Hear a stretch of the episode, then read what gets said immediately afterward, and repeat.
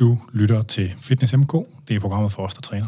I dag der skal vi snakke om megareksi, eller bigoreksi, eller muskeldysmorfi, eller øh, ja, øh, titlen på øh, dagens podcast er Når kroppen er stor, men spejlbedet lille. Og det er det, vi skal snakke om i dag. Vi har fået besøg af personlig træner og øh, fitnesspensionist Jan Mos, øh, som jo er, øh, er konkurreret i, øh, inden for fitness bodybuilding-genren og arbejdet med træning i mange år. Og, øh, han skrev til mig, fordi han har i forbindelse med sin uddannelse lavet et projekt omkring det her med øh, kropsbilledet, forstyrrelser og muskler.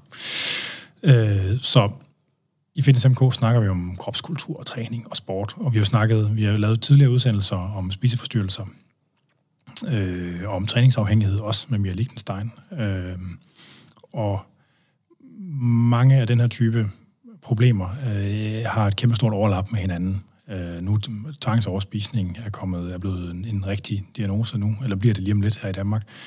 Øh, og mange, mange af de her ting, de har et stort overlap og, og ligner, på hinanden, ligner hinanden på rigtig mange måder. Og, og der er sådan en... Øh, øh, øh der er en fyr på YouTube, der hedder Dom Massetti, der er ret sjov, øh, som laver sådan, han laver også noget, hvor han gør grin med bodybuilding, øh, sådan miljøet på, på sådan en, på en kærlig måde, altså, og han siger i en af de der videoer i starten, øh, fra sådan en, en serie afsnit, han lavede, der hedder Ask the Professor, der siger han, the day you start lifting is the day you're forever small. Øh, og det tror jeg, mange af dem, der har, mange af de særlige mænd, der har startet med at løfte vægte som unge, godt kan, godt kan genkende på en eller anden måde det der. Øh, så det er det, vi skal snakke om i dag. Jeg er svært Anders Nedergaard, a.k.a. Dr. Muskel, og vi har fået besøg af dig, Jan. Yes. Tak fordi du er kommet. Velkommen. Fornøjelse. Øh, du har stillet op i sådan noget Badut Fitness. Ja, det må man sige. Jeg har stillet op seks gange til den konkurrence, der hedder Mr. Fitness. Det er desværre en konkurrence, som ikke eksisterer længere. Den døde i 2007, så vidt jeg husker. Ja. Men jeg nåede at stille op øh, seks gange i træk. Ja. ja. Vandt du? Ja, jeg vandt en enkelt gang i 2004, og så blev det til to andenpladser også. Okay. Ja. Jeg er i gang med sådan noget, jeg, sådan en YouTube-kanalprojekt sammen med Jesper Wiener Sørensen, som jeg tænker, du kender fra den gang også. Ja, ham kender jeg udmærket godt, ja. ja. Også en badutsprings. Ja. øh, og du er personlig træner, ja. og øh, du skrev til mig forleden mm. om det her. Øh, og det var egentlig en meget god idé. Altså, jeg har tænkt på at gøre noget med det i lang tid, men det er jo sådan, det er jo en ting, der ikke rigtig er, der er ikke nogen, der forsker i det i Danmark. Nej, det er et meget ukendt fænomen. Eller, som det, eller kan man sige, megareksi er der mange, der har der relation til, men hvis man sådan skal, altså sådan, der er ikke nogen, der er masser af folk, der beskæftiger sig med spiseforstyrrelser, ikke? Sådan, men det her, det, det, det, er sådan, det findes ikke rigtigt. Nej, det findes ikke rigtigt. Jeg kan huske, at jeg skulle skrive mit professionsbachelorprojekt tilbage i 2005. Ja. Der er selv mine vejledere, de, de underkendte min synopsis, fordi at, de ikke har hørt om det. Så måtte jeg begrunde det lidt dybere. Og efterfølgende, de, ja, de sidste mange år, når jeg har snakket med folk og benævner megareksi, altså der er ikke, der er næsten ikke nogen, der, der, der kender til det. Det er et meget ukendt fænomen. Okay. Altså, jeg, er selvfølgelig, altså, kan man sige, jeg er jo også miljøskadet helt vildt, fordi jeg sådan er marineret i det der miljø i, i mange år. Altså, øh, jeg, jeg har det sådan lidt, vi, vi har snakket, vi, jeg har berørt det nogle gange tidligere, øh, og i virkeligheden så hader det det ord megareksi, for det lyder bare sådan så, det lyder så, sådan så dumt på en eller anden måde. Altså sådan, ja. det lyder sådan så poppet, altså sådan, jeg ved det ikke... Øh, Jamen, jeg synes faktisk, det er en, det er en ok betegnelse. Jo, men det er jo meget deskriptivt, kan man sige. Ja, det er meget sige. deskriptivt, ja. Altså, øh, jeg havde, jeg havde besøgt Frank Jørgensen for nylig, ja, øh, styrkeløfter og strongman, ja. øh, og han, nu kan jeg ikke huske, hvor gammel han er, men han er oppe i... Nu er tæt på 60, tænker jeg. Ja, jeg tror, han er oppe i slutningen af 50'erne. Ja. og, han, altså, også, og han kan sige, han, han snak, vi snakker en del om kort, fordi han er en af dem, der har fyret den af, ikke? Mm. Øh, og han er jo så stoppet nu, sådan som, det skal man jo trods alt forhåbentlig på et eller andet tidspunkt i hendes liv, mm. ikke? Og han, han, så fortæller han det her med, at selvom han nærmer sig 60, han, det der med ikke at skulle være stor og stærk længere, mm. det er stadigvæk svært for ham. Mm. Det, det, det, det, var, det, var, det var lidt... Øh, blå, altså, min hjerne smeltede en lille smule over det. Altså, at, mm. at det stadigvæk har så stærkt tag i ham i virkeligheden, at, at, at, at han som 58 år, eller hvad det nu er, stadigvæk er lidt bange for at blive lille. Ja, præcis. Øhm, for jeg, altså, der er, der er, jeg tror rigtig mange af dem, der i hvert fald i perioder har trænet meget, ikke, de kunne genkende det der mm. fra starten. Ikke? Men, men for de fleste, så tager det trods alt af, og man får et liv og en, krops, en kropsforståelse, der handler om noget andet. Altså, øhm, Nå, jeg, jeg, jeg, jeg kører ud af en tangent. Vi, vi er alt for tidligt. Vi skal være i introen. Nu, øh, ja, så øh, tak fordi du er kommet. Ja, øh, vi skal snakke om megareksi, eller øh, muskeldysmorfi, eller begoreksi, eller hvad man nu skal kalde det. Øh, hvis man har spørgsmål eller kommentarer til nærværende eller tidligere programmer, så kan man gøre det på afn eller man kan gøre det på programmets Facebook-side. Øh, ja. Øh, hvad skrev du i dit projekt, hvis jeg må spørge? Jamen, ja, det var sådan set et todelt projekt. Den første halvdel af projektet, det øh, gik ud på at beskrive det her fænomen, som megareksi det er. Ja. Øh, og til det formål, der havde jeg øh, fundet tre bodybuildere. Og der, til det formål, der havde jeg valgt at afgrænse en bodybuilder til en, der kombinerede hård vægttræning med steroider. Ja. Og i en anden halvdel, der, der handlede det sådan, sådan set om, om hvordan steroider de påvirker ens, neg- ens forventede levealder negativt. Ja. Ja. Men det er ikke det, vi skal komme ind på i dag. Men ja det, det har vi også lavet efterhånden en ja. del podcasts Ja, om. lige præcis. Ja. Øhm, kan du huske øh, Rasmus Damsgaard? Ja, ham kan jeg sagtens huske. Har du snakket med ham i forbindelse med projektet? Ja. Nej, det har jeg ikke. Han var jo sådan noget sekretariatschef øh, chef for Antidoping Danmark Ja, ja, en periode. Han lavede sådan en hvidbog, hvidbog Ja. om doping, Ja, det tror jeg, den hed. Ja. Også hvor han havde sådan en interview med en, med en bodybuilder. Øh, en af de, en af de store drenge, sådan en 130 kilos bandit Mm. også, som beskrev det der med, hvordan han helt oprigtigt synes, at han så tynd ud, Ja. når han kiggede sig i spejlet. Helt Ja, oprigtigt. præcis, Ja. Øhm, du, du havde konkrete interviews med os. ja, jeg havde tre bodybuildere Ja. ja. med i... Var det nogen, der stillede op, eller var det motionsbodybuilder? Øh, to af dem har stillet op, og den anden var sådan en motionist, kan man sige, men Ja. ja. med stor forbrug af steroider også, ikke? Ja. Og et forvrænget kropsbillede. Nå, men for hver gang, at der er en motionsbodybuilder, der er på gut, så er der jo... øh, Eller for hver gang, der er en, der stiller op, så er der jo, mm. det ved jeg ikke, 20, 30, 40 stykker, der er motionsbodybuilder, der gutter sig alligevel, Ja, ikke? i hvert fald. Ja, jeg, jeg ved ikke, hvordan forholdet er. Det har nok også ændret sig på det seneste nu, hvor der er blevet flere. Men hvad, hvad, hvad, altså, hvad, hvad sagde de?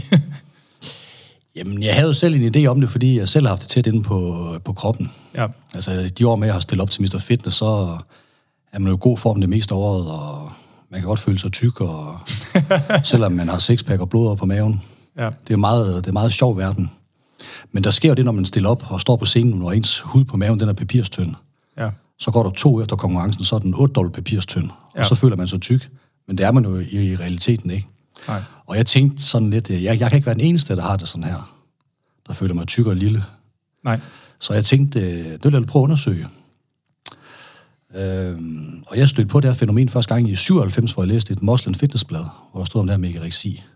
Og det har jeg faktisk ikke hørt om før, så det synes jeg var spændende. Men hvad sagde de, de her bodybuildere? Jamen, kendetegnende for, for alle tre, det var jo, at øh, de var store, muskuløse og lav fedtprocent. Men når de kiggede sig i spejlet, så var de slet ikke tilfredse med det, de så. nej, Det kunne altid blive øh, bedre. og det, der yderligere kendetegnede dem også, det var, at øh, de tilsidesatte det sociale liv. Også deres arbejde nogle gange til fordel for, øh, for træning. Og det gjorde deres kærlighedsliv også. Og ja, og de kunne også finde på at træne, selvom de var seriøst skadet. Der var en, han øh, trænede, selvom han havde tyfus, selvom, tyfus. Tyfus. salmonella. Så var han nødt til at komme ned til centret alligevel, fordi han følte sig lille, da han lå hjemme i sengen og var syg. Så han var nødt til at komme ud af sengen, til trods for det her tyfus, salmonella, og så træne. ja, Så det siger noget om, hvor, hvor stærkt ønsket om at er for at bibeholde den her store og stærke krop, ikke? jo, jo. Øhm, men der er jo, nu, jeg, jeg sad lige og læste op på det her tidligere i dag, fordi mm. øh, jeg vidste, vi skulle gennem det her, ikke? så øh, det er jo sådan, at når man kigger på diagnosesystemer, så i Europa og i Danmark, der bruger man det, der hedder ICD-10, mm. og i USA, der bruger man det, der hedder DSM-5 nu.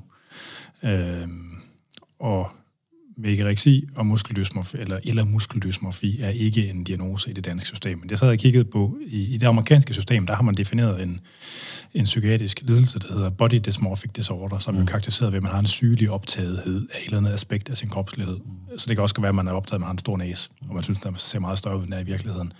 Og de så defineret øh, det at være optaget af sin, muskel, sin, sin muskularitet øh, som en underkategori af det, som de kalder muscle dysmorphia. Og, og de, i, i forhold til den sidste udgave af øh, DSM-4, så man flyttede det fra det, der kaldes somatoforme sygdomme til OCD-spektrum-type lidelser. Så i det amerikanske system nu, der har man, har man rubriceret, de, der har man kategoriseret de her dysmorfier som øh, i kategorien af OCD-lignende tilstande. Mm. Øh, sådan, og der er det sådan en differential diagnose, hvor at man skal have, jeg fandt lige, øh, det er sådan en differential diagnose, hvor man skal have to ud af fire, altså nogle kriterier, der skal være opfyldt. Så man skal være, øh, nu kan jeg se, jeg kan lige læse, jeg skal lige simultan oversætte her. Øh, den ene, ene kriterie, det er, at man skal være øh, optaget med en eller flere opfattede fejl eller mangler i ens fysiske fremtræden, som andre ikke kan se. Og på et eller andet tidspunkt, der skal man have haft repetitiv adfærd. Nu står der som eksempler mirror checking, excessive grooming, skin picking, reassurance seeking. Mirror checking tror jeg godt, man kan. Mm, den kender vi, den kender vi flest i bodybuilding. øh, eller mental acts, står der. Altså vil man sammenligne sin fremtoning med andres øh, ja, i forbindelse med ens bekymringer og ens udseende.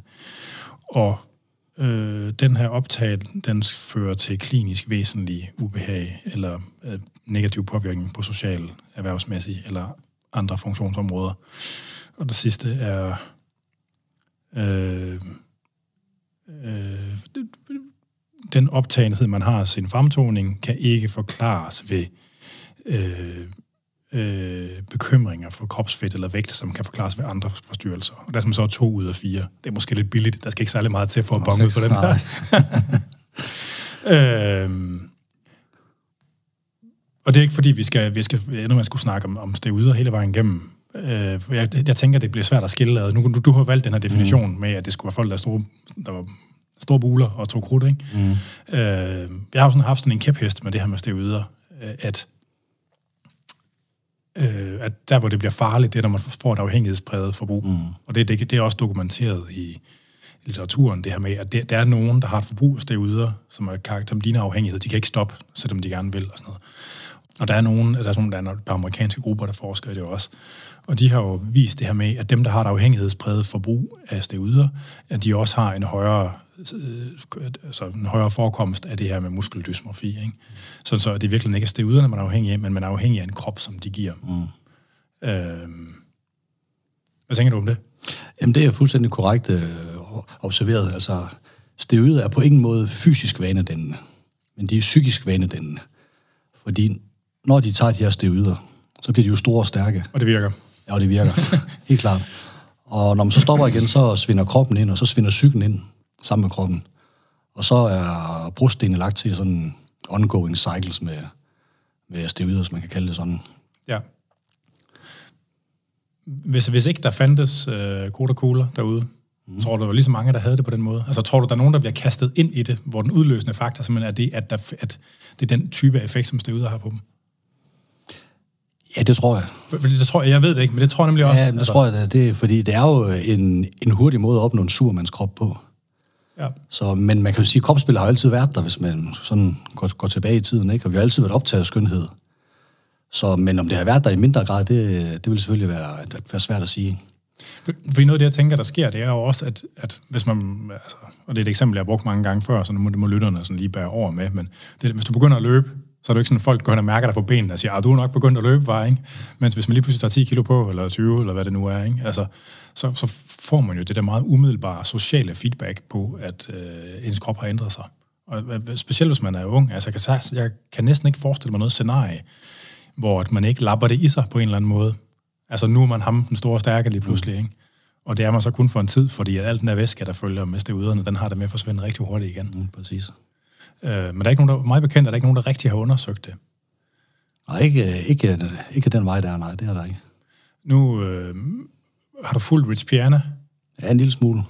Altså, som jo så øh, døde her ja. det sidste år eller forrige ja, år. halvandet år siden, ja. Øhm, jeg tror, det var august 18, han døde.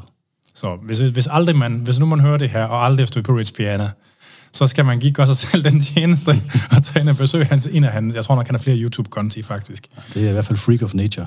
Øh, jeg ved ikke, om det er of nature, men... Øh, ja, det Nå, men han er ligesom sådan en... Øh, jamen, det ved jeg sgu ikke helt. Hvis man sådan skal... Han er vel sådan en, øh, en mandlig pendant til Lente Kessler, eller sådan noget. Ja, det er et meget godt billede. Sådan en ypperste præst af Amager, kan man sige, sådan, hvor den får, får fuld gas med tusser, og fuld gas med krudt og kugler, og fuld gas med det her syntol, som man kan bruge ja. til at fylde musklerne ud med.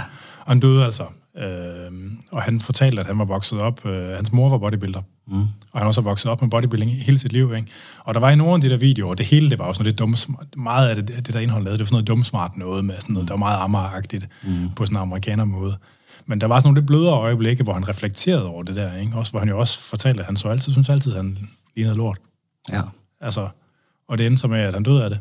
Fordi at øh, han har taget, sikkert været på krudt siden han var 16, ikke? ja, så tror jeg også, at han havde et, et forbrug af feststoffer også. Åh oh, ja, lidt til næsen, det skal jo ikke, øh, det skal jo ikke komme Så mellem jeg tror, det var lidt en, et blandingsmisbrug, der var, der var ja. også ind til... Ja, men, men og det, det, er jo, altså det er jo, det er jo påfaldende også. Altså, øh, hvordan, øh, du, jeg ved, du har udtalt dig sådan lidt offentligt omkring det med steroider og sådan noget mm. også. Sådan, altså sådan, hvad, hvad, hvad tænker du sådan, øh, må jeg spørge, hvad din egen historik er med det? Eller er det, øh, Jamen, det kan vi sagtens. Altså, jeg startede med at dyrke judo som ung, nå, øh, og blev relativt god til judo i en ung alder, og kom på landsholdet også. ja. Men jeg blev desværre skadet i en øh, ung alder. Og så Hvad var, er det, unge alder? Er det 16? Jeg eller var 20, 21. eller- Okay, ja. Øhm, og allerede der havde jeg opnået at blive dansk mester flere gange, og til konkurrence udlandet og sådan nogle ting. Og jeg var meget konkurrencemenneske. Ja, Og i forbindelse med judo, der var jeg begyndt at vægttræne, da jeg var 16. Øh, fordi judo er fysisk, øh, det er fuld kontaktsport. må man man er fat i hinanden og kaster rundt med hinanden, ikke? Så jeg stod der 21 år gammel, det var for sent at blive god til fodbold, eller håndbold, eller volleyball, og, men jeg havde vægttrænet i fem år, og så helt tilfældigt så jeg på TV2 i 1996 en Mr. Fitness konkurrence. Og jeg kunne godt se, at jeg ikke havde den samme størrelse som dem, der var med. Men der var jo også en showrunde og en forhindringsbane. ja. Og der måtte jeg nok erkende, der sad jeg grin af dem, der, der tænkte jeg, at det der, det kan jeg gøre bedre. Fordi det var motorikspasser, eller hvad? Ja, det jo motorikspasser, både i showrunden og så også øh, på foreningsbanen. Ja. Altså når man øh, er for eksempel er opdraget med judo, så bruger man ikke benene, når man klatrer i tog. Det gjorde de på foreningsbanen, der brugte de ben. Ja. Ja. I judo bruger man kun armene, for eksempel. Eller så er man jo ikke en mand, vel? Så er man jo halv kælling, som man siger. så, det der, så det viste jeg, at det kunne jeg gøre bedre, men jeg kunne godt se, at der var noget med størrelsen. Så jeg satte mig ned og funderede over, hvad der skal jeg til. Så, så jeg brugte de næste fem år derfra på at bygge min øh, muskulatur op. Og der brugte jeg ikke nogen steroider. Fordi jeg kom fra en judoverden, hvor jeg var ren og vant til at blive dopingtestet. Det, var, det lå langt væk fra mig. Og på de her fem år tog jeg 14 kilo på. Jeg gik fra 75 kilo til 89 kilo. Hvor er du? 1,77. Og øh, det var selvfølgelig ikke muskler det hele, der var jo lidt øh, fedt. Jamen, det er da meget pænt. Ja, det var meget pænt, altså. Men man siger, det er jo, det er jo ikke mere end 2,5 kilo i gennemsnit om året, man har taget på. Ej, de kom nok hurtigst i starten. Jeg kom ud i starten, der tror jeg, det var 5 kilo det første år, eller sådan nogle ting, ikke? Ja. Og så stillede jeg op den første gang, helt ren. Og da jeg kom ned backstage, øh, der så jeg de første to øh, konkurrenter, de har blodår på ryggen. Ja. Og det havde jeg ikke. Jeg tænkte, det er helt galt her. Jeg var vant til judo, der var jeg vant til at vinde jo. Så det var en lidt uvendt situation for mig. Og så stod jeg op på scenen sammen med alle de andre. Og så gik nogle tanker igennem hovedet på mig. Fordi du kunne se, at det var noget, der var anderledes? Jeg, jeg, jeg kunne se, at nogen, der var anderledes. De var ikke så signifikant større end mig, men det var også første gang, jeg var med, og jeg har ikke rigtig sådan et begreb om, hvordan det... Altså, hvordan man skulle gebære sig med hensyn til posering og brug af solcreme og alle de her... Så du var helt bleg? Og... Ej, jeg var lidt bleg, altså. Jeg husker, min kammerat sagde, der var, der var 15 mænd på scenen, og så var der spøgelse, det var mig. Jeg havde simpelthen for lidt tan på. Ja. Men øh, bottom line, det er, det er, at jeg ikke kom med i finalen.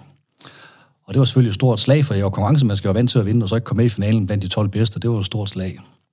Og der kan jeg huske, at jeg sådan tænkte, jeg har været lige så meget på diæt, som alle de andre, der står på scenen. Jeg har været ude og gå cardio. Jeg lavet... Som man skulle. som man skulle for at tabe sig fedt.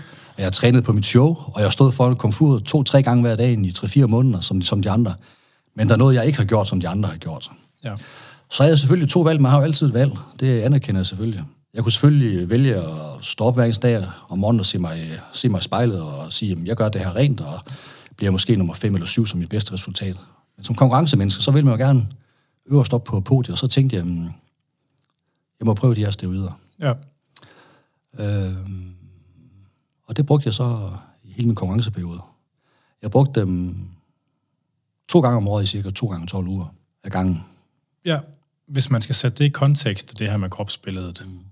hvordan, øh, altså jeg kender jo også mange folk, der har krudtet sig, og mm. både motionister og udøvere, og min oplevelse er, og det kan godt være, at det er, fordi jeg romantiserer det en lille smule, mm. det skal jeg ikke kunne sige, men det virker som om, at øh, dem, der stiller op, og jeg mener ikke bare dem, der stiller op en enkelt gang, for, men dem, der sådan bliver ved med at stille op, at de ofte har sådan et mere reflekteret forhold til det, end dem, der er motions, motionister.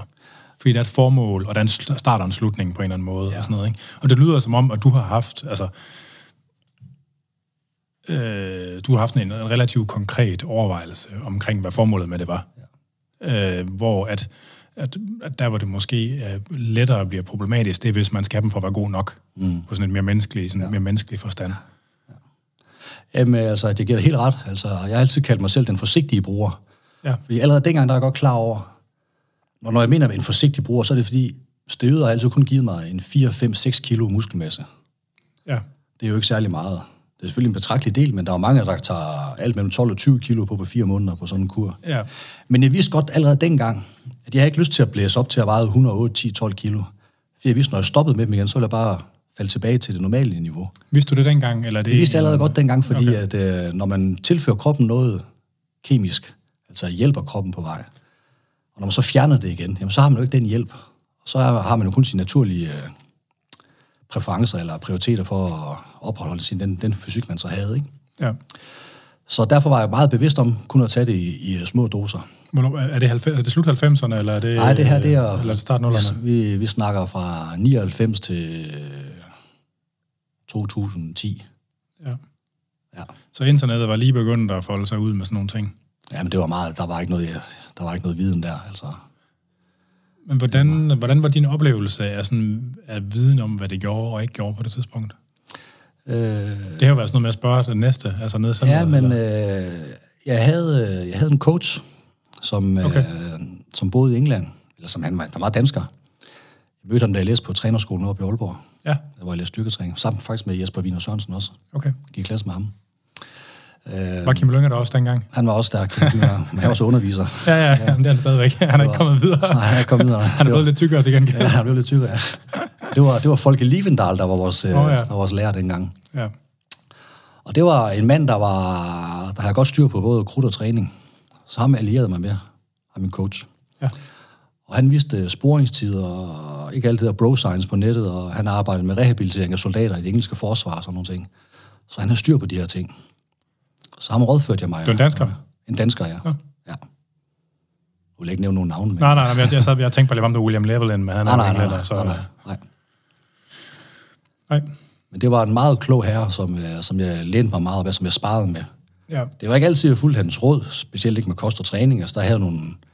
Jeg har altid stået med, med et ben i den praktiske lejr, og så den videnskabelige lejr. Altså, Ja. videnskaben kan ikke forklare alt. Nogle gange så skal man også mærke nogle ting på egen krop, og da- drage sine erfaringer derfra. Oplevede du nogensinde, at du havde lyst til lige at skulle have lidt mere?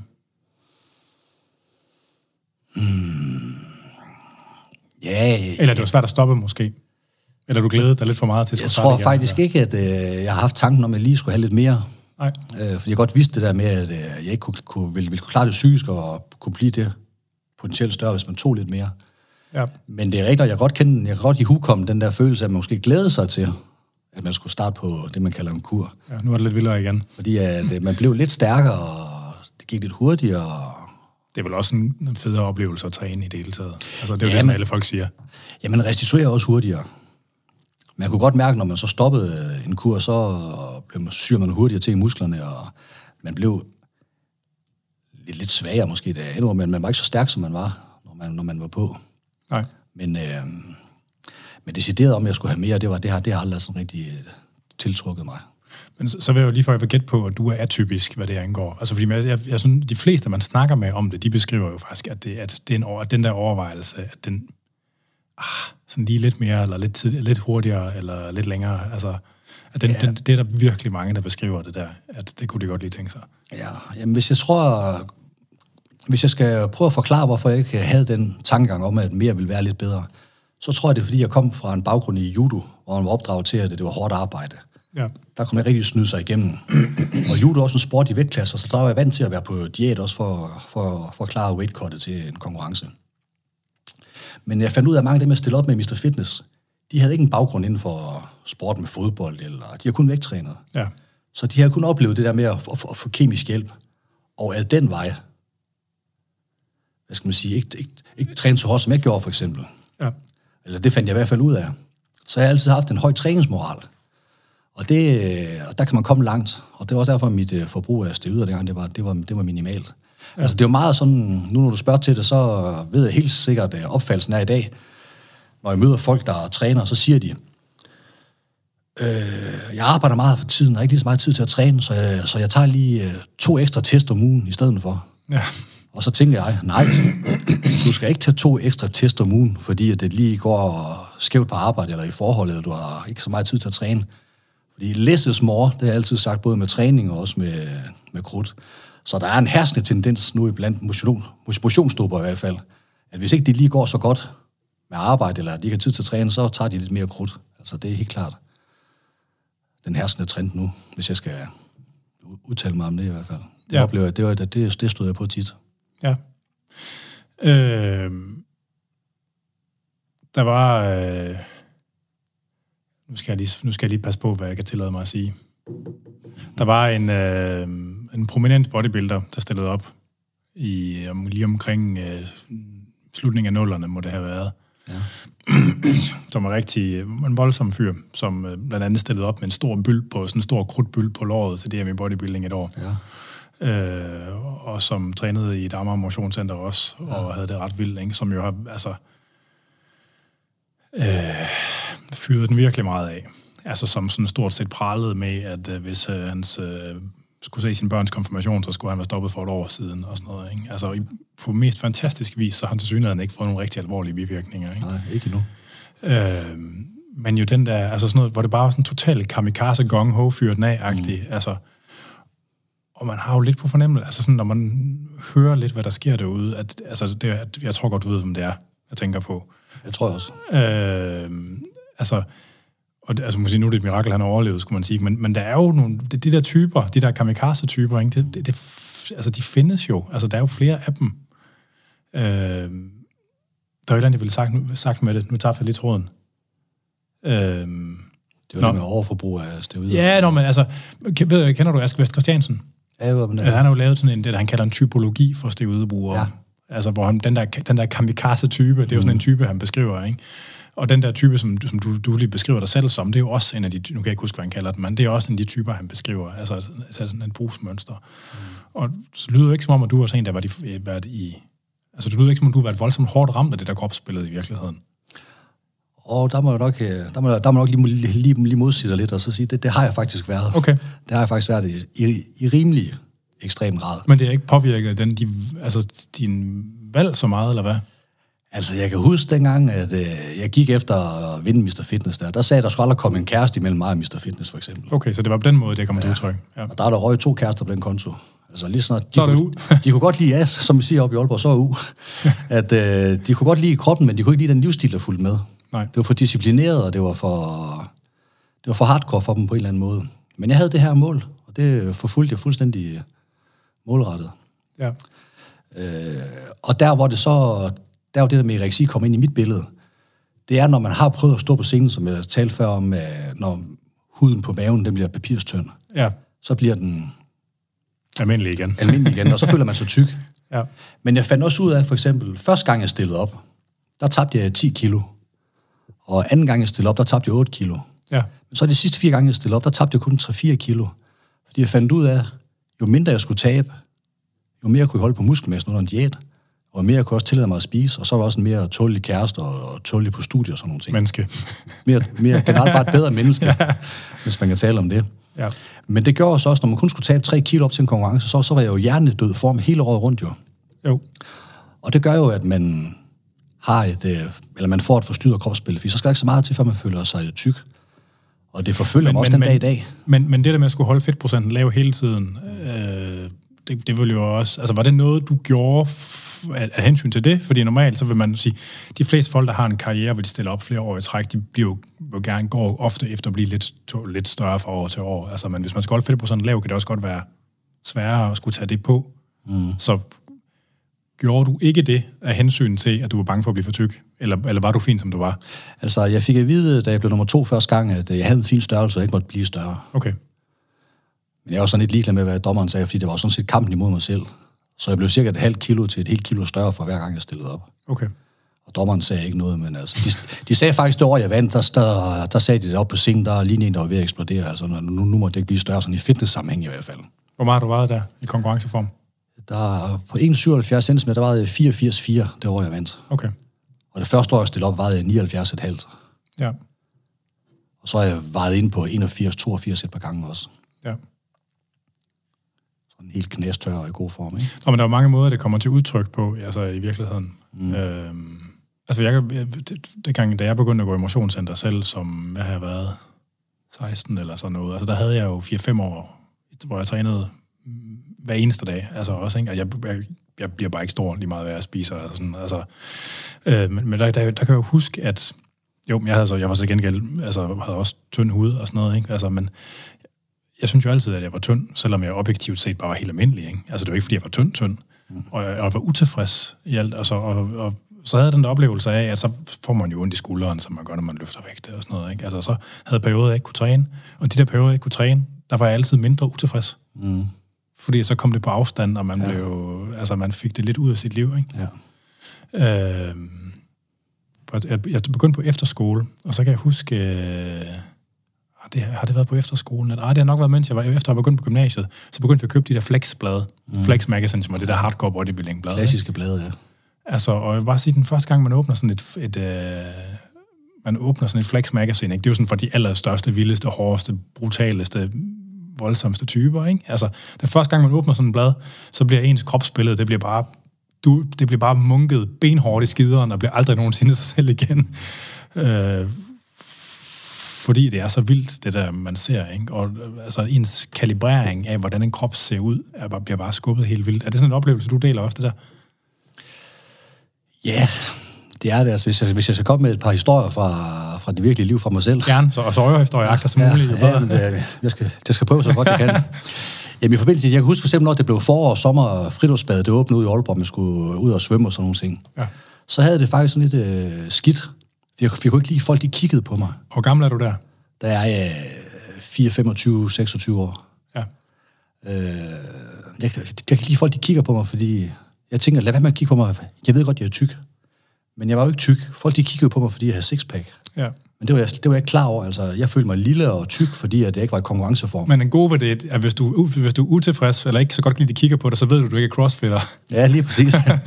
og hvis jeg lige må, hvis jeg lige må tilføje noget andet, så fandt jeg ud af med årene, det er lige meget, når pigerne de kigger efter en på stranden. Ja, ja. Men når mændene de vender så må kigge efter en på stranden, så ved man, at man er i god form. Ja. Så det blev så ligesom målet, ikke? Det var ja. lige meget pigerne, de kigger efter en, det var sgu lige meget. Men når mændene de gjorde, så var man, så, så var man godt tilfreds. Ja. Så var mission accomplished. Det er, det er et meget spøjst fænomen, det der. Men ja. det er, ja, ja. Og hvis jeg lige skal krydre sådan lidt, så kan jeg huske, øh, der var et år, det var i 98, da jeg sagt, hvad kan jeg gøre for at gøre min øh, træning bedre? Ja. Der besluttede jeg for mig selv, at jeg skulle spise øh, fastfood i et helt år. Ja. Og det gjorde jeg så ikke. Og det gik rigtig godt, øh, tog rimelig godt på i 98, og så tænkte jeg, da jeg kom til 99, hvad kan jeg så gøre? Så tænkte jeg, nu skal jeg ikke drikke alkohol. Ja. Fordi hvis jeg ikke øh, kommer fuld hjem fra, fra, fra Jomfrenegade om lørdagen, så kan jeg spise mine seks måltider om søndagen og være frisk ned i centret om mandagen. Det er rigtigt. Og det holdt så i ni måneder, hvor jeg holdt mig for alkohol, og så var der sådan en byfest i Aalborg, så tænkte jeg, ah, nu må jeg lige prøve at, at få et par enkelte og et par enkelte øl. Så rammer de også. Så rammer de også. Men der, der skete så lidt, da jeg Jomfrenegade lukkede der klokken 6 om morgenen, så var jeg ligesom lidt ked af det. Jeg var proklameret til omverdenen, jeg ikke drak, og jeg har faktisk ikke lyst til at stoppe med at drikke den dag, fordi det var så hyggeligt. Så tog du ned og trænede? Nej, det gjorde jeg faktisk ikke. Det, jeg gjorde, det var, at jeg tog ind på en tank og købte en sixpack. Og så gik jeg hjem i, jeg boede i et bofællesskab, hvor vi boede sammen med fem andre. Og så gik jeg ind på mit værelse, og så satte jeg noget musik på, på anlægget. Men der var ikke nogen, der måtte se, at jeg drak, fordi jeg havde proklameret omverdenen. Så jeg satte mig ind i mit skab og begyndte at drikke de her øl. Så der, så der, der, der, var ikke nogen, der kunne se mig. Jeg var flov. Wow, en ting er at drikke alene, en anden ting er at sætte sig ind i sit skab for at drikke alene. Ja, lige præcis. og det næste, jeg så kan huske, det er, at øh, jeg, vil, der jeg vågner om morgenen ved 11-tiden. I skabet? Ja, så vil jeg ud af skabet, sammen med min øl, og min øl, den er løbet ud af gulvtæppet. Men det, men, det er ikke, men det er faktisk ikke det, der er det værste. Det værste, det var den følelse, jeg havde i kroppen. Ja. Jeg fik lige pludselig sådan en følelse af, at uh, mine arme, de var blevet mindre i løbet af natten, fordi jeg havde drukket alkohol. Ja. Og min brystkasse, den var også, jeg synes, den var svundet ind, og jeg havde det virkelig dårligt. det var nok bare det, du havde. ja, men det, var, men det var den der følelse, der, ja, når man har det fra en kropsbillede. Jeg begyndte at drikke alkohol. Så der var faktisk en periode på tre uger, når jeg tog et bad eller sådan noget, hvor jeg ikke så mig selv i spejlet, fordi jeg følte simpelthen, at jeg var blevet lille. Okay. Selvom jeg, når jeg kunne se på min vægt, at det ikke var gået ned. Ja. Men det tog mig sådan tre uger ligesom at... Sluge den der. At sluge den der. Og, men så fandt jeg så ud af, at øh, okay, så sagde jeg også til mig selv, du er i forvejen bange for fedt. Hvis du også bliver bange for alkohol, så er du lige til den lukke afdeling snart, ikke? Jo. Og så besluttede jeg mig så for, at der også var en social del af det med at drikke. Så jeg belønnede mig selv med en tur i Jomfruenegade sådan hver 6. og 8. uge. Ja. Med sådan en moderat brænder. Det er periodisering. Ja, lige præcis. Ja, det kan man godt kalde det, ja. så, men på den måde har, jeg haft nogle issues med både alkohol og mad og sådan nogle ting, ikke? Og på den Ja. måde været forstyrret i forhold til det. Ja. Øh, men det, det er jo, vi har, lavet, vi har lavet en podcast med Mia Lichtenstein omkring det med træningsafhængighed, mm. jo, som jo er øh, sin egen ting. Altså, der, når man kigger sådan i den videns, videnskabelige litteratur, så har man sådan nogle øh, spørgeskemaer, man bruger til at, at måle, hvor voldsom træningsafhængighed man har. En af de udfordringer, der er ved det, det er, at de, der er blandt andet det spørgeskema, som Mia har brugt, vil jeg mene, at det skældner ikke særlig godt imellem dedikation og afhængighed. Mm. Fordi at hvis man, når man kigger på adfærden mellem folk, der er virkelig, virkelig dedikerede, og folk, der er afhængige af, af den adfærd, så er den, ikke, så er den udefra ofte ikke særlig forskellig. Altså det er jo de tanker, man har omkring det, og det kommer ikke altid særlig godt til udtryk i dem der. Øh, her forleden, der har vi lavet en podcast med en, der hedder Simon, som er sådan ekstremt dedikeret motionsbodybuilder. Altså som jo, du ved, han går med sådan en ansigtsmaske for ikke at blive smittet, fordi, og det er ikke fordi han, det er ikke fordi han altså grunden til, at han ikke vil være syg, det er ikke, fordi han ikke vil være syg, det er, fordi han kan gå glip af det træninger, mm, som der kan være af sin gains, ikke? Og sådan, han har sådan mange af sådan nogle adfærdsting, som er sådan ret specielle, kan man godt sige, ikke? Ja. Fordi at han ikke må gå glip af en træning, mm. Øh, som jo minder om det, du beskriver der på en eller anden måde, ikke? Ja. Øhm, min, min, øh, min kæreste, hun arbejder sådan med sådan nogle grænsespiseforstyrrede kvinder, og der er jo sådan, der er sådan et fænomen til dem, hvor som man kalder følelsesmæssig spisning, mm. som ikke falder ind under anoreksi og ikke falder ind under bulimi, men, men hvor, hvor det, man spiser eller ikke spiser, at man har uforholdsmæssigt mange tanker, negative tanker omkring det, altså hvor man, hvor, og det der med skam og sådan noget, og man skal huske at have bær hver dag, og nødder og fisk, mm. og altså sådan, Øhm, så, så man har nogle af de samme tanker, som man ser ved anoreksi eller bulimi, ikke? Men, men det giver bare ikke anledning til lige så ekstrem udad til i hvert fald adfærd. Mm. Altså, det, det minder jo også lidt om det, du beskriver i virkeligheden. Ja, så det er jo sådan et sammensurium af sådan en masse snask på en eller anden måde. Ikke? Ja. Jeg tror egentlig også, det er derfor, at man har puttet det over i den der kasse sammen med OCD-type ja. sygdommene. Øhm, hvordan, er, hvordan har du det nu? Altså, man kan jo se, at du er stadigvæk bulet og sådan noget, selvom du har, du har, været, du har været sygemeldt. Man kan godt se, at du stadigvæk er bulet. Altså, Jo, altså... Jeg har altid haft en passion for vægttræning, siden jeg startede. Jeg har også vægttrænet i 28 år nu jo. ja. Jeg Så har du haft det sølvbrøllup. Ja, det kan man også sige. Absolut. Det er faktisk tænkt over. Det er, jo, det er faktisk, ja, det er, det er faktisk flot, synes jeg. Ja. Vi går efter guldbryllup. Det må, ja. det må være planen. Ja, den, øh, ja. Ja, altså, jo, altså, hvordan har jeg det nu? Jeg har faktisk lige snakket med min kæreste om, at øh, der gik en 10'eren faldt her for et par uger siden. For jeg har tabt mig 4 kilo i forbindelse med min indlæggelse, der med betændelse i busbudkirtlen. Ja. Ja. Og der har jeg taget nogle billeder af mig selv for halvandet år siden. Og dengang kan jeg huske, der synes jeg ikke, jeg var særlig stor, men det kan jeg godt se, det var jeg faktisk. Nå. Så, så, så faktisk nu kan jeg sådan se bagspejlet. Jeg havde da faktisk en pæn størrelse der. Ja, der Nu har sidder der har du virkelig tilbage. nok stadigvæk. Ja. Jamen, jeg, skal, jeg, jeg kan knytte en sjov kommentar til det. Da jeg blev udskrevet, så var jeg jo til koncert med nogle af mine venner. Ja. Og øh, så kommer jeg tilbage, jeg var ude på toilettet, så kommer jeg tilbage, og så siger min barndomskammerat, en gut, jeg har kendt i øh, 38 år, han siger, Jan, vi kan godt se, at du har tabt dig. Men det er meget mere pænt, fordi du er meget mere atletisk, nu du er ikke sådan en firkant.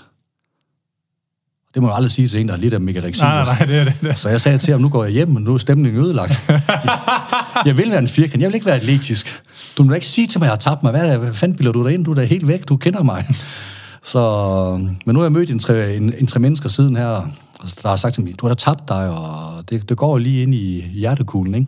Ja. Men jeg er også nået en alder nu, hvor jeg godt ved, at øh, jeg er 44 år. Der er ikke mange, der har en krop, som jeg har. Altså, og det, det, jeg tror, det, det er den måde, jeg sådan kan berolige mig selv med det. At det er okay.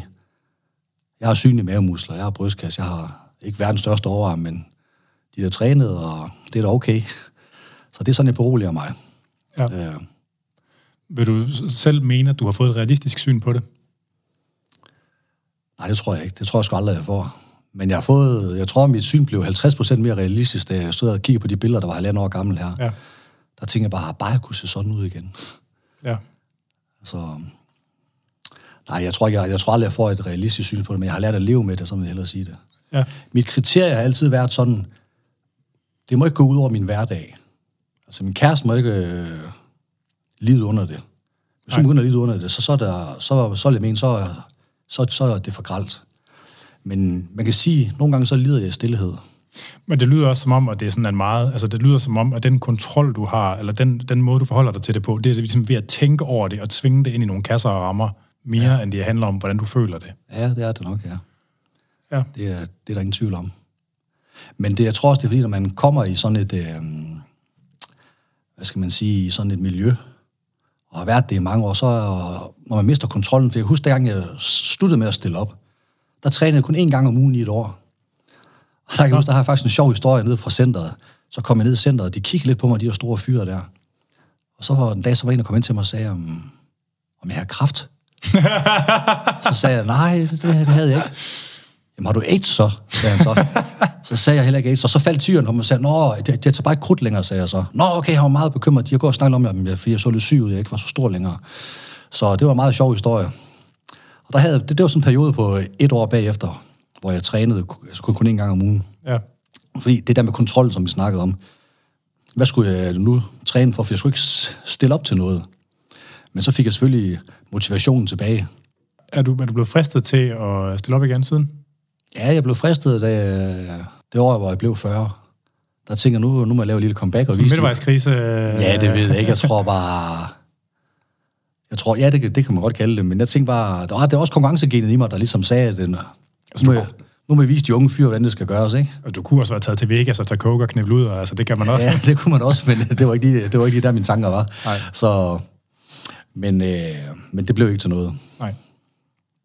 Men det er jo også, altså der er jo noget, altså selvom jeg jo, altså jeg, jeg, jeg, bliver, jeg kommer aldrig til at have store muskler, men jeg begynder at krudte den hele hjernen dødt her, så det vil nok være en relativt dårlig investering. øh, men jeg kan jo godt genkende det der ligesom med, at, man, at det der syn på kroppen, altså, øh, jeg, jeg kan jo ikke noget særligt, jeg, jeg kan bænke 120 og squat 160 og dødløft 200 og et eller andet. Altså sådan, og det er jo ikke gode tal. Jeg er jo ikke stærk sådan i virkeligheden, ikke? Det, det, det, det, altså, altså man, hvis man tog en gennemsnitlig 41-årige for Danmarks population, så er man jo blandt de bedste 3% med det. Ja, ja altså, det er klart. Så den der skizofreni, der ligger i, hvem er det, man, hvem er det, man vurderer sin normalitet op mod, ja. ikke? er jo... Øh, altså, det, det, jeg kan godt se, altså den her, i, den her, i den ene kontekst, så er du pisse godt, og i den anden, så er det sådan lidt med, mm. ikke? fordi man er ja. vant til at se på folk, der kan score 300, ikke? Ja, lige det nu er, ikke? Altså, ja. og jeg, altså, og jeg, sige, jeg, jeg har fået sådan en ret afslappet forhold til det. Altså nu er jeg begyndt at træne noget mere, fordi, men så er det fordi, det kunne være sjovt, og det betyder egentlig ikke altså, så meget for mig på den måde nu. Altså det er ikke sådan, jeg har ikke mærket det i mit selvværd, Nej. om jeg træner meget, om jeg får lidt mere buler igen. Altså, men jeg kan godt lide fornemmelsen af, at det der med at føle sig stærk og kapabel og sådan noget. Altså når zombierne kommer, så kan man lige smide sig lort på ryggen, og, ja, og så går det. Ikke? Altså, det er mere min standard, end det kosmetiske. Ja. Altså, øhm, men den der skizofreni, ligesom den der, altså der er to forskellige ja. settinger, som man ja vurdere det op mod, synes jeg egentlig er, det synes jeg er et meget sjovt fænomen. Ja. Øhm, men, men jeg tror, at din situation har været speciel, fordi du voksede op med en anden sportsgren.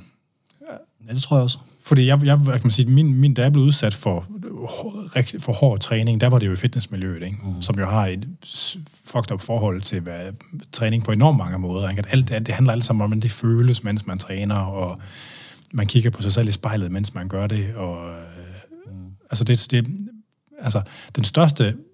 Der, der er mange, der skriver til mig og spørger sådan noget med, øh, om det er sikkert for børn og unge at træne, og selvfølgelig er det det. Luk øjen. Altså, hvis de ja, ja. spille fodbold, så må de sgu også godt bare gerne. Altså, jeg er sgu ja, ligeglad. Men, men hvis jeg skal have en anke i forhold til det, så er det fandme, at det psykologiske miljø, der er omkring det, ja. at det er ikke særlig rart. Det kan være, en, det kan være farligt, ja. Potentielt farligt. Altså, fordi hvis man er et sted, hvor man træner, og man kigger på sig selv undervejs, og der er spejler over det hele, og formålet oftest er kosmetisk. Altså det, det har jeg langt større problemer ved, eller jeg kan langt lettere se problemer ved det, end jeg kan det sådan ved det, hvad kan man sige, ved det fysiologiske i det, ikke? Mm. Har du coachet folk til at stille op? Uha, ja. Det er, øh, jeg har Team Mos, ikke? Eller sådan noget? Ja, det gamle Mos Muscle Team. Mos Muscle Team, det er det, ja, der. Ja. Jamen, jeg har hjulpet, jeg ved ikke, over 100 liter med at stille op til konkurrencer. Hvordan oplever du det her? Altså, øh, er der nogen, der har tabt sutten for meget sådan i det her, altså det her spise, kropsbillede, forstyrrelses, altså er, er, det, er det noget, du sådan, hvordan oplever du det i den her konkurrencesituation? Altså, den måde, hvor jeg oplever den, eller hvor jeg ser nuancerne i forhold til min egen tid, ja. det er, da jeg stillede op, der var der ikke Facebook, der var der ikke Instagram. Nej. Så mange af de atleter, jeg har nu, kan jeg godt blive lidt sure på, fordi de har mere travlt med at tage billeder af deres mad og lægge op på Instagram end, og Facebook, end, end de har med at træne. Ja. Og der tænker jeg, for helvede, brug noget tiden på at træne. Du bliver jo ikke stor af at tage et billede af dit mad. Det er jo fuldstændig lige meget.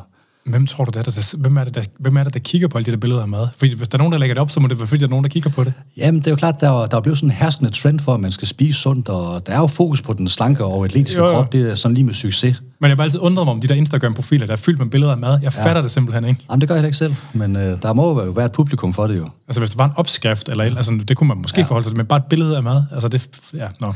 Jamen, jeg tror lidt, at det, man kigger på, det er fordi, de, de tror, det er, en anden, det er noget magisk mad, de her mennesker spiser, som, Ja. er, som er i god form. Ja, det tror jeg faktisk er en meget god betragtning. Ja. Ja, og jeg tror, det er det, de sådan... Det er the secret sauce på Det er anden secret sauce, ja, ja, altså. Og så, så her skal man også spise. Ja. Øh, og der er jeg jo sådan opdraget, altså, når jeg har været på diæt, så har jeg også, jeg har levet almindelig mad, rugbrød og pålæg og kylling og pasta, ris og havregryn. Hvor mange af de ligesom, det skal være tun, kylling, broccoli, ris, ris, broccoli, tun, tun, tun. Rish, han er, hvad, hvad, hvad, fish and a ass cake. Har du ikke set den video med ham? jo, det har jeg set, ja. Men altså, det er jo, det er jo, det er jo folk, der ikke ved bedre, der er, der er sådan der, fordi det er jo nemt nok at gøre, gøre livet surt for sig selv med riskager og tun og broccoli. Ja. Man skal jo bare spise varieret mad, og så bruge, bruge sin sund fornuft. Så kan man sagtens komme i form. Der er ikke noget magisk mad, der kan få en i form. Men, men har du oplevet, når du coacher folk, der skal stille op, det der med, at de begynder at tabe sutten i forhold til det med kropsbilledet forstyrrelser, eller træningsafhængighed, eller spiseforstyrrelser? Hvor du, hvor, hvor du er nødt til at trække håndbremsen, eller øh, have en voksen snak med dem, eller sådan. Altså, jeg siger jo til de folk, som jeg coacher, at øh, det at stille op, det er turbovejen til en spiseforstyrrelse. Okay, Specielt for, for kvinder. ja. Jeg ved ikke, hvad det er med kvinder, men de har svært ved at styre det der bagefter. Jeg har haft en kvindelig atlet, der tog 50 procent af sin kropsvægt på bagefter konkurrencen. Ja, Fordi hun ikke kunne styre, styre, styre maden. ja. Øh, men det tror jeg også, det er fordi, at øh, nogen har nogle coacher, som giver dem de her stringente diæter, hvor der ikke er plads til at få en is en gang imellem, eller spise noget almindelig mad. Og så skal de have alt det der cheat, halløj bagefter, og så er det, de sådan gainer. Øh, dengang jeg selv stillede op, der tog jeg ikke ret meget på efter kon- konkurrencen, fordi jeg altid havde spist fornuftigt. Det jeg cravede, det var bare almindelig spejepølse med remoulade og ristet løg og en leverstegsmad med rødbeder. Men ja, jeg kan lugte en spiseforstyrrelse på 10 km afstand, det har jeg altid sagt. Jeg kan kende tegnene på dem, og så tager jeg selvfølgelig øh, fat i folk, men de ved det jo godt, altså. Når de er i det, så indrømmer de også over for mig, at de har de her, de her tanker, du ved, ikke? Men Hvad gør man så? Som ja, coach? hvad gør man så? Jamen, jeg kan jo kun sige, at de skal prøve at, at tænke sig lidt om, og, og spørge dem, om, om det er det værd. Så kan jeg fortælle dem, hvad jeg selv har været igennem. Men jeg har ikke op, oplevet nogen, der decideret har, har tabt sutten helt. Men de har det selvfølgelig et forstyrret kropsbillede, det er det, det er det helt sikkert. Og men det kunne være nogen, der begyndte at krudte den sådan helt vildt og voldsomt, eller øh, gik, gik, alt for brutalt til diæten, og holdt helt op med at spise, eller altså sådan den slags ting. Nej, det er sådan set ikke rigtig, øh, det er jeg sådan set ikke rigtig oplevet. det ville jeg egentlig have troet, at man stødte på, faktisk. Ja. Altså, jeg har, da, jeg har da oplevet nogen, fordi de skulle gøre mig glad som coach, så har de spist mindre, end jeg har sagt. Men det, øh, det, det har jeg jo ikke sagt, Det, at det, du det, skulle det er gøre. det kontraproduktive. Ja, det er ikke? kontraproduktivt, det er, fordi hvis man ikke får så meget mad, så taber man sig ikke. Så vil kroppen jo holde på fedtet, fordi den tror, den er i sådan en nødstilstand, ikke? Jo, jo, jo. Så, så der er nogen, der, der, der prøver at skulle gøre mig glad eller stolt eller sådan noget ved at spise mindre, eller lave mere cardio for eksempel. Og det er de så også blevet straffet for, fordi så har de ikke tabt sig, for eksempel, Ja. i den periode, de har gjort det. Så Øhm, har du nogensinde øh, været psykolog eller psykoterapeut eller sådan noget med, med, med, sådan nogle, med, med det der, altså sådan en kropsbillede forstyrrelse? jeg har gået til psykolog, ja, hvor vi også snakker om det her med kropsbilledet, og hvad det stammer fra. Ja. Og, og jeg tror, konklusionen det var, at øh, det måske bare er en bivirkning ved at være i sådan et kompetitivt miljø. Altså, og når man har en kompetitiv tankegang også. Øh, så man snakker om at få det på afstand og se, jamen, jamen for eksempel, da jeg vandt Mr. Fitness, der vandt jeg kun med 8 point. Der, der, der tænker jeg sådan lidt, ej, det var ikke godt nok. Jeg skulle have vundet med 16 point. Nu sidder folk derude og tænker, ej, ham Jan, han vandt kun med 8 point, han var heldig og sådan nogle ting. Så jeg tror, det er sådan, det, det er hele den tankegang, der man skal have afmønstret, der også kan overføres til ens forhold til mad og træning og kærester og familieliv og uddannelse og sådan nogle ting. Ja. Så jo, jeg har gået til psykolog, der har vi fået, fået, fået øh, vendt de her ting.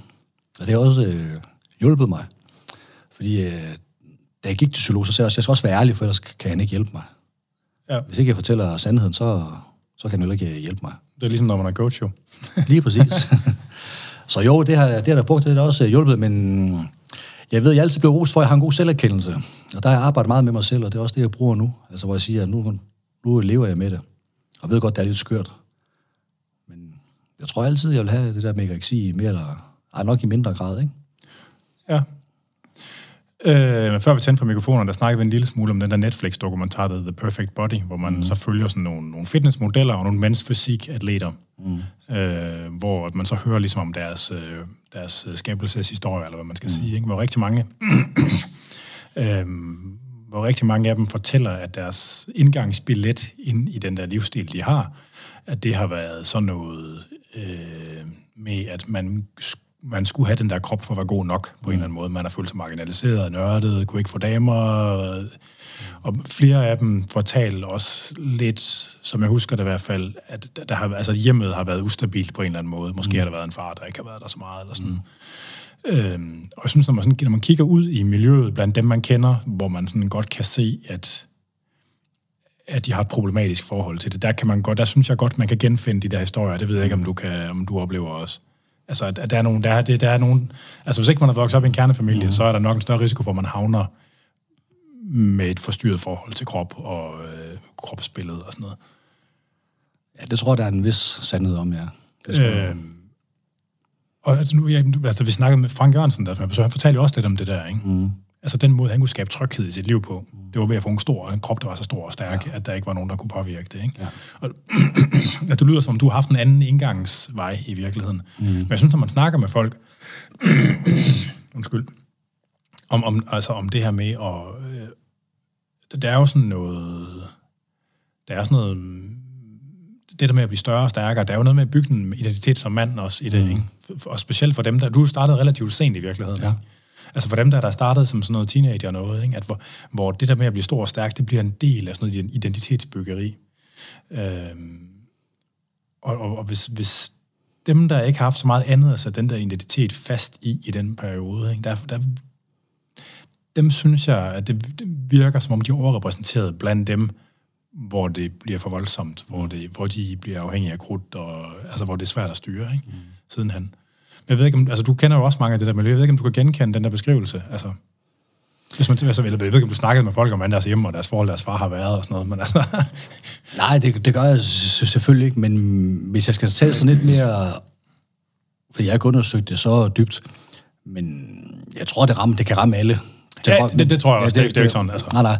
Men jeg tror, jeg tror du, har, du har ret i, at der er en tendens til, at hvis man er vokset op i et ustruktureret hjem, eller måske uden faderfigur eller sådan ting, så det har man i hvert fald set, øh, når de undersøgte der med ereksi i USA, så har de manglet en faderfigur i deres, øh, i deres opdragelse, for eksempel. Ja, så.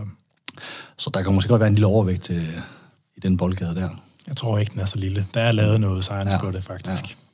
Men altså, det er jo ikke så det samme som, at det er alle, det går så. Nej, nej. Altså, nej, nej. Øhm, og, det er jo, og det er jo også en udfordring, for, altså, øhm, i forhold til, hvis, hvis man skal vende lidt tilbage til det med doping, ikke? at man kan ikke, hvis man gerne vil bekæmpe dopingproblemet, hvis man skal mm. kalde det det, ikke? så kan man ikke komme uden om at skulle håndtere øh, den her maskuline identitetsdannelse. Mm. Det der med, hvordan laver man, altså for de der unge mennesker, der gerne vil være rigtige mænd og vokse op og ligesom finde ud af, hvordan er man det, og som bruger deres krop til det, der kan man ikke bare sige til dem, det er ikke sådan, at man gør, og så forvente, at de gør noget andet. Mm. Altså det kan man ikke. Man er nødt til at være et eller andet andet, mm. altså et alternativ, altså på en eller anden måde. Ikke? Og, det, og det er der kun i meget begrænset omfang, som det er nu. Der vil jeg sige, at der er trods alt en god ting, CrossFit er kommet. For jeg tror, det absorberer nogle af dem der, som ellers måske er endt som nogen, der har krudtet sig halvt ihjel. For jeg tror, den eneste måde at, ja. at få en hård, og sej og stærk krop mm. på, det er ved at uh, bodybuilde sig kæmpe stor. Ja. Altså. Ja. Jeg, ved ikke, altså, det, det, det, jeg, jeg, tror, det, jeg tror, CrossFit absorberer nogle af dem, så kan det være, at de får, bliver smadret på alle mulige andre måder. Det, det skal ja, ja. at være med det. Men, men det der med, hvis den der måde at få en maskulin selvrealisering i kroppen på, den eneste måde, det er at blive stor og stærk, mm. og man går ned i uh, body shape, eller hvad det nu er, ikke? Altså, som det var dengang. Altså hvis det er dernede, man kommer, så er det jo opskriften. Så er der ikke andre måder at blive sej og hård og rå på, som man synes, man skal, når man er en knægt, der kan være en mand. Altså, så, så er den eneste vej, det er at blive en krudtet bodybuilder. Ja, det er det jo. Og hvis man skal se på det fra sådan et øh, samfundsperspektiv, så er mandekroppen, den er også under angreb i dag. Altså man kan jo se, det er jo ikke længere forbeholdt mænd at være statsminister eller forbundsleder med se Helle thorning Schmidt og Mette Frederiksen og Angela Merkel, der er, der er leder, og Stine Bosse, der er hvad sådan noget, øh, direktør. Ja. Ja. Altså, nogle kendte, stærke personer. Så, så kvinderne i dag, de var, indtager en meget mere stærk position i samfundet, end de går før, og det truer maskuliniteten. Og den sidste øh, mandlige bastion, der gemmer sig bag, det er jo muskler. Ja. Det er jo det, der er, der er et ultimativt tegn på, på maskulinitet. Det er jo muskler. Nu, nu siger du ultimativ. Er det, din, øh, er det din egen holdning, eller er det... Øh, altså, maskulinitet er jo mange ting. Ja, men altså, altså maskulinitet sidder selvfølgelig ikke musklerne. Men hvis man kigger tilbage, så har jeg altid set, set at maskulinitet, det var store, stærke, store, stærke fyre. Ja, ja. Så hvis man kigger sådan, sådan his, historisk på det, så er det jo muskler, der ligesom gør, det her det er en mand, der kan forsvare sin, øh, sin bålplads med kvinderne og, og de her ting, ikke? Ja. Så nej, så, men, men min subjektive holdning, det er ikke, at maskulinitet, det sidder musklerne, men øh, det, er, det tit mænd, de tyrer til, fordi det er den måde, de sådan nonverbalt kan adskille sig fra, fra kvinderne ved at have muskler. Ja. Og der er også mange flere kvinder der, der er begyndt at, at træne Det og have sige. muskler. Og det er der faktisk mange mænd, der føler sig øh, intimideret over og bliver forskrækket over. Der er også nogen, der rigtig godt kan lide det på sådan en lidt klam måde. Ja, på det, ja, det, så det, det, er en helt anden, det er en helt anden boldgade. Det, er- det er du fuldstændig ret i, ja. Men der tror jeg virkelig, vi snakker sub, sub, sub, subkultur. Ja, ja. Øh, men jeg synes, det, jeg synes, det er ekstremt interessant, det der, altså med hvordan, øh, altså at den måde, som man ser ud på, og som man vælger at se ud på, for man kan påvirke det, altså, hvordan, altså fordi vi, vi, i den her tid med sociale medier og sådan noget, altså at, at man konst, altså, den, den måde, vi ser ud på, den, den, den fortæller jo en historie om, hvem vi er. Mm. Altså, og det gør den der trænede krop også, og der findes bare mange slags trænede kroppe. Altså sådan, mm. øh, jeg synes, det er så interessant, hvordan, øh, hvordan det bliver til, det der. Ikke? Altså, nu har jeg selv en knæk, der er i gymnasiealderen. Ikke? Altså, ja. Og den, det, det der, som de skal igennem nu, hvordan man skal finde ud af, hvad for en krop man skal have. Han er jo også blevet hjerneskadet af alt det, som jeg har udsat ham for. Mm. Ikke? Altså, Ja, præcis. det bliver jo aldrig uafhængigt. Altså, det bliver aldrig noget, han kan opfinde selv, så at sige. Han er da miljøskadet helt vildt fra ja, Ja, ja. ja. barnsben. Altså, han blev slæbt med i motionscenter, da han var 6 måneder gammel. Ikke? Altså, øh, og, og, og kvinderne også. Mm. Altså, øh, det er, altså, der, det, er, det er et sted, sociale medier, det nok ikke har, øh, det nok ikke har gavnet så meget, kan man Ja, vist det godt er ikke ret ja. Øh, hvordan tror du, du har med din krop, når du er 70? Du kan stadigvæk gå på hænder og lave badutspring og sådan noget. Altså, Det tænker jeg. Hvordan har jeg det med, med min krop, når jeg er 70? Vi kan også sige 60, hvis det er, det er 60. mere spiseligt. Altså, kan, du, kan du godt finde ud af at, sådan, at skulle ældes med ynde? Eller er der sådan, eller, Altså, eller vil du vil ved med at hænge fast i sådan noget 30 års uh, kropsæstetik? Eller? det tror jeg faktisk, jeg vil. Hvis jeg skal svare på spørgsmålet, så vil jeg henføre til en bodybuilder fra 80'erne og 90'erne, der hedder Lila Brada. Jeg Ja. ved ikke, om du kender. ja, ja, jo, ja. Altså, Og ham følger jeg på Instagram, og han er jo 57 nu. ja. Og der er der i hvert fald øh, kommunikeret ud til omverdenen, at når jeg er 57, så ser jeg også sådan der ud. Ikke samme størrelse, men øh, samme, altså samme gode form. Og, Ja. og han prædiker også, at grunden til, at han ser sådan ud i dag, det er jo consistency, det er jo vedholdenhed. Og hvis der er noget, der kendetegner mig, så er det vedholdenhed. Jeg er vægttræner brugt i 28 år, og det fortsætter jeg med. Så ja, jeg vil nok have svært ved at ikke at ældes med ynde. Jeg vil i hvert fald gøre mit til at udskyde aldersprocessen. Man skal nok tage lidt mindre sol, end Lito Labrada gør, for han ligner godt nok en lædersofa lidt. Ja, det gør han. Men man må sige, at 57 år, den krop, han har, det, det er æder med med rosværdigt. Ja. Er det stadigvæk det kosmetiske, primært? Eller er det funktionelle? Altså, hvor meget fylder det funktionelle i forhold til det kosmetiske? Det... Jeg ved ikke, om det er 50-50 eller 60-40 til det kosmetiske, men øh, der er også noget funktionalitet i det helt klart, fordi at jeg har også en diskusprolaps, og hvis ikke jeg træner, så, Så får man ondt. så får man ondt. så jeg, jeg skal blive ved med at træne resten af mit liv, men det vil jeg også. Ja. Øh, men det kan godt være, at jeg bliver nødt til at indrømme, det, det kosmetiske, der har den største, Ja. største balance på, på øh, vægtskålen, hvis jeg skal være helt ærlig. Ja, altså fordi hvor det, hvor, altså hvis jeg snakker med s- s- 17-årige Anders fra Skjern, ikke? Altså, så, er det, så er det 100% det kosmetiske. Mm. Altså mens at øh, som 41-årig, altså, så er det øh, ikke særlig meget tilbage. Altså, der, er- så er det langt mere det med at kunne noget. Ja. Altså, Ja. øhm, Og det, det der med at kunne løbe en tur, eller øh, nu, nu går jeg til sådan noget, øh, altså jeg har jo gået, dykket meget kampsport mm. siden af hele mit liv. Altså nu er jeg begyndt at gå til sådan noget submission, noget grappling noget, ikke? Ja. Det er skidesvært, det er pisse sjovt, ikke? Øh, men, men det der med at kunne det, og blive ved med det, altså sådan at have det sjovt med sådan sin ting, altså kan du godt uh, spille hyggefodbold og uh, en badmintonkamp i ny og næ, og sådan, altså har det stadigvæk en plads? Ja, det har da sin, sin plads, men jeg tror bare, jeg er født som et kæmpe konkurrencemenneske. Så når du spørger, om jeg kan spille en hyggefodboldkamp, eller du har set, at jeg spiller tøv shoot. Her den anden, der, der tabte jeg bedre til min kæreste. Det var, det er jeg kommet over endnu. det går jeg stadigvæk og grubler en lille smule over. at vi skal have revanche inden for en overskuelig fremtid. Ja. Øh, så nej, jeg har, jeg har svært ved sådan noget hyggeting. Jeg tror, det er alt eller intet for mig. Ja. Altså. Men det er så noget med din personlighedstype, ja, sådan på helt fundamentalt ja, ja. niveau. Ja. Lyder det som om. Ja, det er helt, det er helt, det er helt klart. Ja. Altså, altså det, det er de fleste af os heldigvis forskånet for, eller også uheldigvis, det ved jeg ikke. Det, ja. det gør det også lettere at, at eksekvere, altså eksekvere på et eller andet, mm. hvis man har det der drive selvfølgelig. Ja. Ja. Ja. Øh, jamen, jeg ved ikke, om vi vil være noget ved... Har vi fået snakket om det, vi skulle snakke om? Du har tænkt et eller andet, da du skrev til mig... Øh... Ja, yeah, jeg synes, det, vi har været meget godt rundt. Altså, jeg tænker, historie og sådan lidt. Ja. altså, det, jeg synes, der er lidt påfaldende, det er, at øh, der er ingen tvivl om, der er mange, der, uden jeg kan understøtte det. Så jeg tror jeg, der er mange, der lider der med ereksi. Men ja. i forhold til kvinder, så er der ikke noget behandlingstilbud til det. Nej. Nej. Og der tror jeg, der er noget kønsforskel. Med øh, de her mænd, der lider af det, de vil ikke øh, indrømme det. De vil ikke selv opsøge noget hjælp. Nej, og man sige, folk, der ikke vil opsøge hjælp, øh, de er måske heller ikke særlig gode til at få hjælp. Nej, lige det er en ting. Men selv hvis tilbuddet var der, øh, og igen, og det er jo ikke, fordi det skal handle om altså, krudt og kugler, øh, det hele, men specielt i forbindelse med at få hjulpet folk, dem, der har problematiske forbrug og sådan noget, de vil så meget have gavn af en systematisk hjælp med de der kropsbillede forstyrrelser. Ja. Altså virkelig meget. Men Fordi hvis før, før man holder op med og synes, man kun er ægte, hvis man har kæmpe store buler og hakket over det hele, altså før man kan slippe det, så kan man ikke stoppe med bolcher.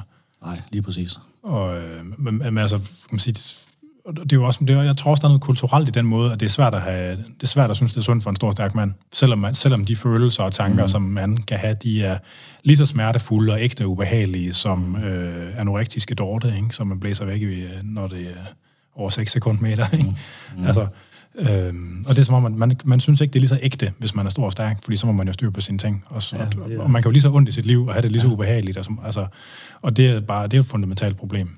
Ja, det er det.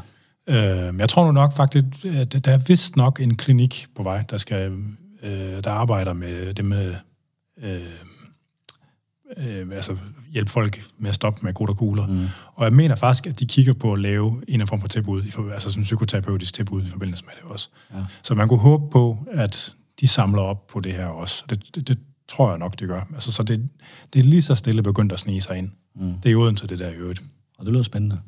Så der er noget på vej. Ja. Altså, med, altså Øhm, og det, det er sjovt, det der med, at det tager, det tager flere udformninger. Altså fordi, den måde, som du beskriver det på, altså hvor at du har haft et meget operationaliseret forhold til sporten. Mm. Altså, der var et formål, en start og en slutning. Ikke? Altså, selve adfærden knyttet til sporten, altså træning og øh, kost og øh, øh, hjælpemidler, at det virker som om, at det her det ikke påvirker særlig meget. Der er det været det udenom, ikke? Ja.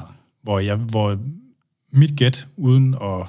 Altså, mit gæt ville have været, at de fleste af dem, der vil bonge ud på de der, altså på den her sådan differentielle diagnose der, ikke? At for mange af dem, der vil det mere påvirke deres trænings- og kost- og, og hjælpemiddeladfærd i virkeligheden, vil jeg gætte på. Ja, det er korrekt. Det er... Øhm, og, og måske så er der flere udformninger i virkeligheden end det. Måske er der en tredje, eller en fjerde, eller en femte, altså sådan mønster for det i virkeligheden. Ja. Men jeg ved ikke, om, altså, om du oplever det på samme måde. At, altså, jeg, jeg tænker, at for de fleste, der udmyndter det sig mere i, hvordan de krutter, og hvordan de spiser, og hvordan de træner. Ja, det er også, det er også rigtigt. Altså, det er jo bygget op omkring kost, krudt og, og hvile. Og, altså, det er, det, hele, hele deres liv er jo styret omkring det. Ja. ja. Det, drejer, det drejer sig rundt om det emne. Ja, ja. Træning og kost og krudt, ikke? Og det og, kan man sige, en af, noget af det, der sådan er, man ser jo tit, at det der med bodybuilder, de får bodybuilder kærester, ikke? fordi at så, man nogen, så bliver man, kommer til at være sammen med nogen, der er en del af det samme miljø, fordi at mm. så, så, så øh, er man ligesom habitueret, man er socialiseret til det der, så alle ved, hvordan, altså, og man ser det jo, altså selvfølgelig så vælger folk venner, der minder om dem selv. Men hvis man ligesom er marineret fuldstændig ind i sådan en bodybuilder fitnessmiljø, øh, så kan det godt være, så bliver det også svært at måske, altså fordi man, som menneske interna- internaliserer man jo mange af de værdier, som der er blandt de mennesker, som man omgås. Ja. Og der synes jeg, man ser, og det er måske lidt mere, med kvinde, det er lidt mere på kvindesiden, der ser man måske nogen, der, der ligesom er dykket ind i det her miljø omkring bodybuilding og fitness, og som så har internaliseret nogle værdier omkring, hvor der er, omkring den livsstil, man skal have. Øh, og så er det først nogle år senere, det måske kom lidt ud på den anden side, at man fandt ud af, at det i virkeligheden ikke var særlig nice. Det var ikke ens egne værdier, som man levede efter. Mm. Øhm, og det, det der med at leve... Der var en anden pointe, jeg ville nå frem til. Det var en dårlig tangent der. Nu kan jeg ikke huske, hvad det var, konklusionen skulle være. Jeg vil nok komme tilbage på sporet. Ja, om, det var, men, men, men... Ja, det må du undskylde. Jeg kan ikke lige huske, hvor den skulle være sluttet hen, den der. Med men, det. Ja. med det. Øh, men, men er, vi, er vi nået i land? Det synes jeg. Fedt. Jamen, det synes jeg egentlig også. Øh, nu er det også det på tide at få noget aftensmad, så ikke man Ja. svinder ind til det rene ingenting. Lige præcis. Skal have nogle proteiner, så biceps ikke øh, svinder ind i løbet af et par timer. Jeg tror, der ligger nogle, nogle, hvad hedder det, nogle frikadeller og stuet hvidkål i fryseren derhjemme. Det er godt. øh, tak fordi du kom.